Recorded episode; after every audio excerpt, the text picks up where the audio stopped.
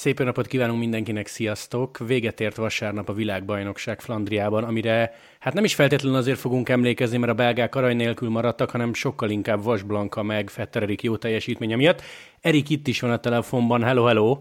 Hello, hello, sziasztok, szia! Erik, mi azt mondtuk az adásban, hogy ha van csalóka helyezési szám, akkor ez a te esetedre igaz, 40 lettél, de nyilván nem a 40 legerősebb voltál. Hát ez így van, sajnos hát az volt a cél, meg a taktika, hogy hát, hogy a világbajnoki címér megyünk, vagy, vagy érmekért. Úgyhogy ez alapján alakítottuk ki a, a taktikát is. Nem alakult a legjobban a finálé számomra. Kellett egy, egy végső random támadást úgymond indítanom egy kilivel a vége előtt, mert eléggé nagy volt még a mezőny, ott voltak a sprinterek, segítőkkel, szóval tudtam, hogy ugye alapból már csak a második és harmadik hely volt kiadó, sprintben esélyem sincs arra, úgyhogy így, így last minute még betámadtam egyet, egy kilivel a vége előtt, pont, pont egy olasz jött velem, aki nem segített, szóval végig egyedül kellett nyomnom, aztán hát mindenki látta, hogy megfogtak a végén, úgyhogy ez se sikerült a legszerencsésebben.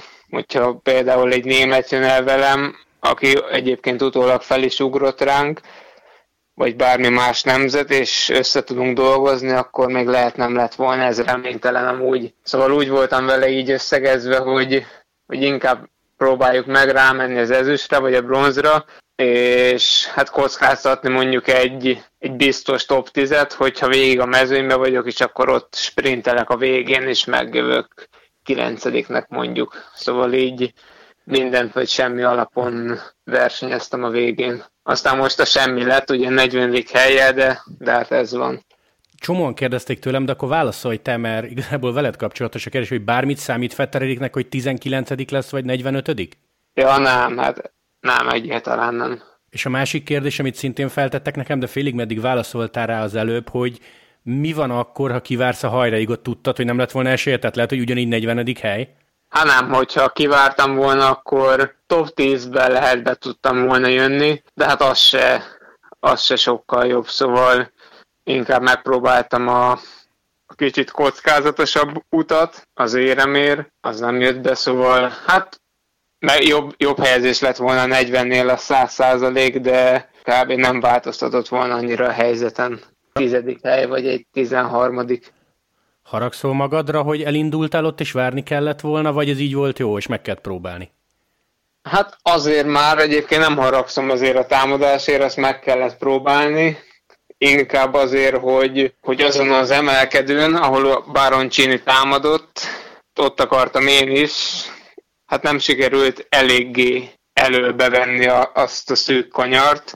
Azt hiszem így visszanéztem, hogy hetedik vagy nyolcadik helyen vettem, és hát nagyjából harmadik helyen kellett volna ahhoz, hogy tudjak reagálni a Baron a támadására, és hát igen, szóval ott volt egy hiba, de ugye ott már egyedül voltam magyarként, az erős nemzeteknek a vonatai ellen, szóval még az is csoda, hogy kb. hetediknek be tudtam fordulni. Szóval, hát ez, ez egy kicsit bosszant egyébként, hogy ott nem voltam a legélesebb, meg kicsit, kicsit szerencsétlen is voltam, szóval, szóval ennyit így a bosszankodásról. De figyelj, amit múltkor meséltél, csak lehet, hogy nem szóban én idéztelek téged adásban, ugye az az Európa-bajnokság és az úgy kanyarvétel, akkor azért is haragudtál egy picit magadra, nem? Vagy rosszul emlékszem? De, de, de, ott is. Egyébként majdnem ugyanazt csináltam, mert hát majdnem azt hiszem, ilyen harmadik, negyedik helyen közelítettem a kanyart, és viszonylag nagy évbe akartam, hogy jó nagy lendületem legyen. Ott is beszúrtak jobbról, szóval, szóval ez itt se jött be annyira ez a nagy ív. Picit menjünk vissza az időben. Fetter és a rádió, mennyire barátok, mennyire hátráltatott téged az, hogy nem volt se az eb se a VB-n? Hát engem egyébként nem annyira hátráltatott Hát nem tudom, egyébként tetszett ez így, hogy senki nem tud igazából semmit, igazi versenyzés, úgyhogy még nem is nagyon gondolkoztam ezen, hogy most de jó lenne, ha lenne rádió, vagy de jó, hogy nincs. Nem volt aztán, aztán ennyi. Honnan tudtál infokat amúgy menet közben? Hát egyébként így a az első 60 kilométeren azt se tudtam, hogy mi történik a versenyen. Csak leghátul mentem, láttam, hogy előttem van a mezőny, de az, hogy milyen szökés van, mennyire van, fogalmam se volt. Tehát akkor nem lehetett hátra menni kocsihoz, meg nem volt semmi táblás ember, mint a nagyobb nemzeteknek. Hát de egyébként hátra lehetett volna menni a kocsihoz, de nem éreztem annyira szükségét, mert hát tudtam, hogy biztos van egy elmenés, viszonylag nagy tempóval vagyunk, szóval van, aki üldözzön, ott vannak a nagy nemzetek, meccseljék le ők egymás között így a verseny elejét, szóval nekem ott annyira nem volt szerepem, csak hátul, hátul megbújtam, nem is volt annyira szükségem az infokra, hogy mennyire van a szökés, meg ilyesmi, azt inkább rájuk hagytam, és szerencsére így ez be is jött, nem sültem be. Azt mesélted, hogy Dér Zsoltival azt beszéltétek meg, hogy direkt mondjuk az első ötvenesen belül az hátuljában kell lenne, tehát a mezőny végén kell közlekedni. Azt láttuk is, hogy így volt, de hogy ez, ez jó taktika bejött, vagy ebbe, ebben nincs olyan par, hogy mi van, ha az eleje meghúzza, vagy az elején úgyse húzzák meg? Ezt egyébként nem beszéltük meg. Hát azt beszéltük meg, hogy, hogy az utolsó körig semmit ne csináljak, ne akciózzak, de azért mindig legyek ott, ott az elejében, meg amikor kell. Szóval ne csináljam azt, mint az eb hogy már a harmadik, negyedik körrel a vége előtt támadok, meg full aktívan versenyzek, hanem itt most tényleg csak a utolsó körre koncentráljak, spóroljak meg annyi energiát, amennyit csak tudok. Úgyhogy itt egy kicsit más volt. Úgy az elején egyébként csak azért mentem hátul, mert láttam, hogy láttam már lassú rajtban, hogy volt öt óriási bukás, és tényleg, hogy gyilkolásszák egymást elől. Aztán mondtam, hogy hát ez teljesen felesleges, mert full sík az eleje, nyilván mindenki elől akar maradni, úgyhogy nem annyira fog szétszakadni a mezőn, szóval csak úgy hátul, hátul lődörögtem, úgymond. De elég sokan így, így, így gondolkoztak, mint én. Erre te egyébként készültél magadban, hogy ennyi bukta lesz, vagy, vagy amikor megláttad a lassú rajtba, akkor mondtad azt, hogy jó, hátsó sor? Hát egyébként készültem rá. Már abban biztos voltam, hogy a lassú rajtba végig leghátul fogok menni, mert semmi értelme nincs nekem ott elől küzdeni a helyekért. Mivel ma ott így hátul kezdtem, aztán folyamatosan estek előttem, így meg is fogalmazódott bennem, hogy, hogy akkor ez így az első 50 kilométeren ez így is fog maradni. Ez pont egyébként pont leghátul mentem, és a Tibó Nisszel beszélgettünk, aztán ahogy látta ő is, hogy már, már az ötödik vagy hatodik bukással mondta, hogy na jó én is maradok itt hátul. Figyelj, egyébként milyen a mezőny um, egy World képest, egy Strade Bianchihez képest? Tehát azt szeretném, azt szeretném megkérdezni, hogy, hogy itt például egy 23-as világbajnokságon érzed azt az emberek többségén, hogy na itt, ha jót megyek, eladom magam, tehát az átlagosnál is, most nem tudom milyen szót használjak, keményebbek, jobban oda teszik magukat, simán kiválasznak, káromkodás, stb. Szóval hogy milyen a mezőny? Hát inkább azt mondanám, hogy nagy, nagy szintbeli különbségek vannak, szóval van, van az 23-as mezőnynek az a része, mondjuk az a 30-40 fő, akik alapból már jó csapatban vannak, és folyamatosan nagy versenyeken versenyeznek, mint ahogy én is, és nyilvánvalóan mi hát rutinosabban mozgunk a mezőnybe, stb. És van egy nem annyira nem is tudom, hogy mondjam, képzett, vagy nem annyira jól kerékpározó része is a, a mezőnynek, akik viszont meg akarják mutatni, hogy ők jók, és el akarnak kerülni ők is ebbe a top 40-es csoportba, akik már jó csapatban vannak, szóval ők meg eléggé veszélyesen versenyeznek.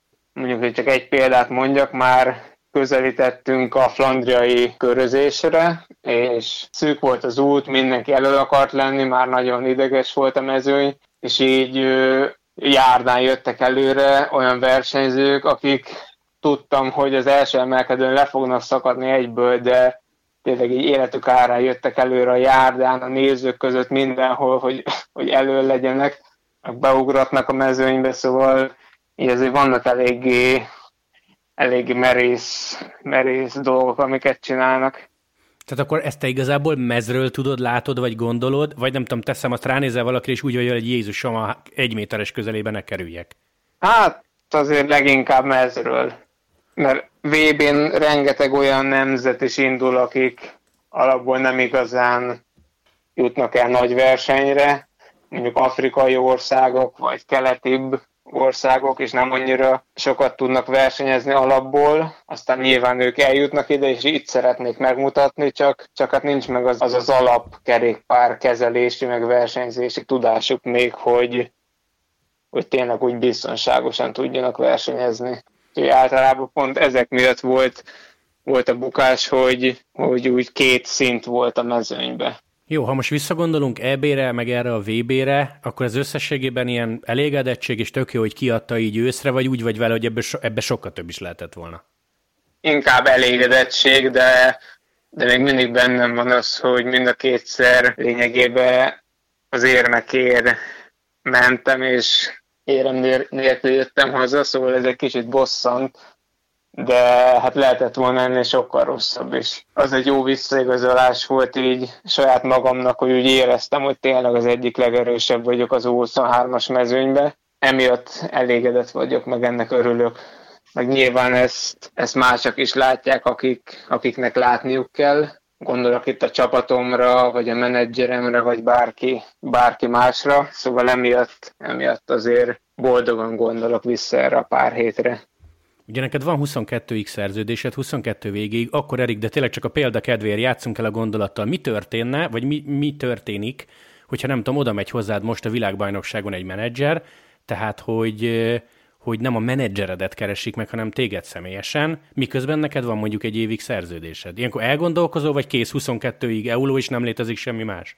Jó, úgy érted, hogy egy csapattól jön valaki? Aha, te figyelj, te, játszunk el a példa kedvéért, szia, nem tudom, a Vantitól jöttem, Erik, Erik, Erik, érdeklődünk irántad, mi lenne, ha már jövőre jönnél? Hát valószínűleg azt mondanám, hogy hogy majd jövök 23-tól jövőre még biztos eulós leszek, mert egyébként szeretnék is maradni a csapatban is, meg a pro team szinten is, Szóval jövőre még nem szeretnék World Tour szinten versenyezni, mert úgy érzem még azért itt is van bőven mit tanulnom, meg fiatal is vagyok, jövőre biztos maradnék eolós.